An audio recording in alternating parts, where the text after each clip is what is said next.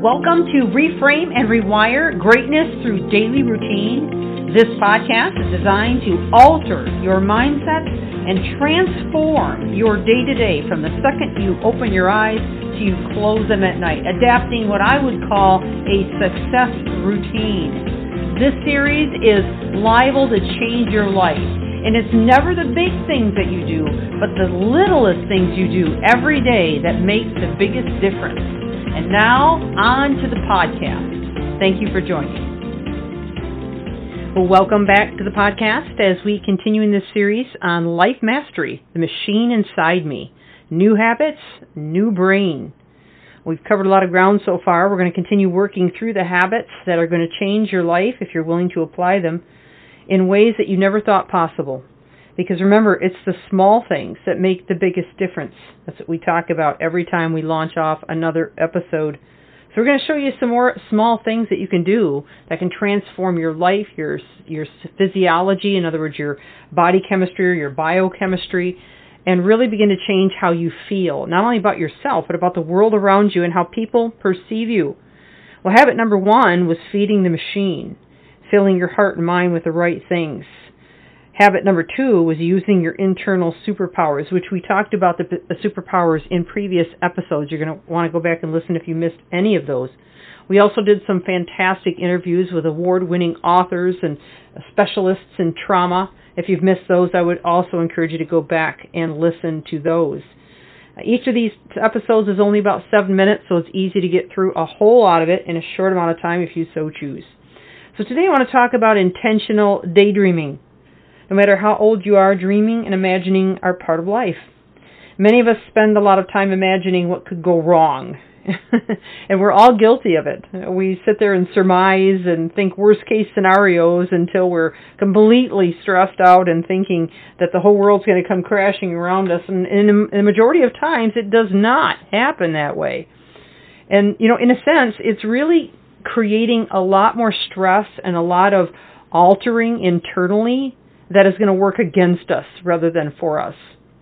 Try to be more aware of what you're thinking about. You can even be intentional about what you imagine. Try to imagine what you want to happen, whether it's just going into a meeting, an interview, maybe having a, a discussion with somebody you're in conflict with, a relationship you're trying to work on mending.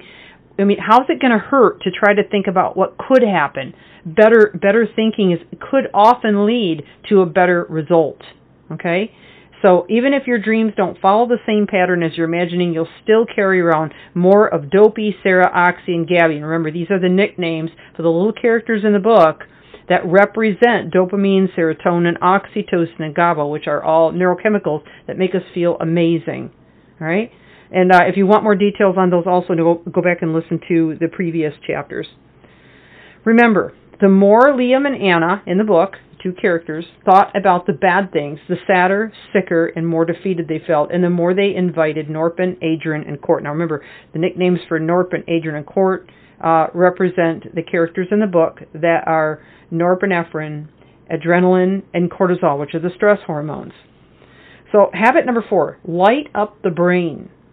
Did you know that what you write out by hand, not, not texting, not typing, but where you handwriting, stays in your memory much longer than what you type or text. This is because to write out something by hand, you must light up both left and right hemispheres of your brain. The left side is more about logical thinking, and the right is more on the creative side.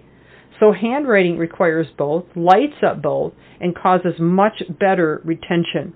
Think about the last time you made a say a, list before you went to the store, and then once you got to the store, you really didn't have to check back at it very much. You remembered because you had just handwritten it out. Well, that's how powerful writing can be.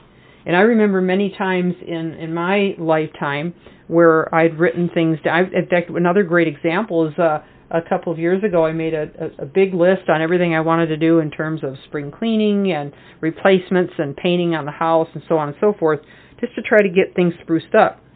And then the, I had company coming over, and somehow the list got misplaced and all the cleanup and putting things away, and uh, it was gone for about two to three months. Well, lo and behold, it turned up one day, and I looked at the list and I was shocked. We had accomplished almost everything on the list just because we wrote it down and we went over it. That's the power of it. As Anna learned from her teacher in the book, writing is a proven therapy method for those who are hurting.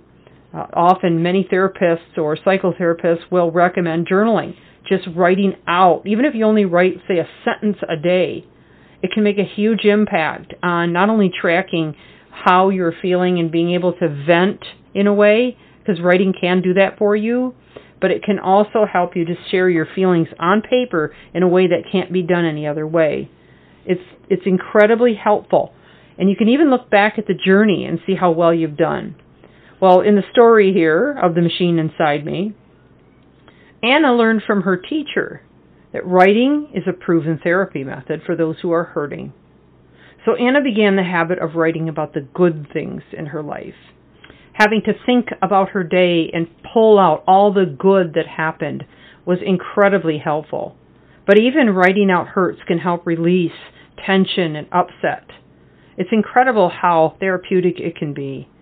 And, and and every day that she did it, she started feeling better and better. Well, we still have about a minute or so left, so I'm going to put another habit in here for today.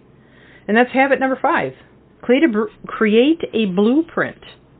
For any building project to go successfully, there has to be a written plan or blueprint. Everyone knows that.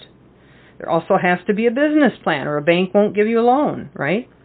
Well, this blueprint must be thought out in advance and must consider all obstacles and details if the builder is going to succeed. Life can be the same way. If you don't write down specific goals that you want to work on, tasks you need to accomplish to get there, breaking it down into smaller chunks and action steps, considering all the methods of rewiring that it's going to take to get there, then we'll never see it come to fruition. So just like Anna and Liam in the book, you need to take deliberate action by creating a clear, powerful blueprint you can follow. Start with just five goals and break them down into three to five tasks that you can do each day. And then create a space for them because you'll never just fit it in. Anytime you ever say to yourself, well, okay, I'm going to exercise more, you know, I'll, I'll try to fit it in after lunch or I'll try to fit it in tonight. You know what happens. Life happens. And it's like a freight train. It'll just run you over and you'll never ever get to squeeze it in, and then you'll just feel deflated, discouraged, and you'll want to quit. So you have to deliberately choose and block out a space for it to be accomplished. Then you'll be able to meet those goals. Then start over with five new goals and repeat the process again. In time, you'll begin to feel so much success and see so much new happenings in your life, you'll want to continue. With every step and with every action, day by day, staying consistent, you will feel and experience a tremendous change in your life and in how you feel. Well, this is Michelle Steffes. Reframe and rewire. Keep reaching higher. If you'd like to get the book, Machine Inside Me, you'll find the information in the description box. Until next time, thank you for joining.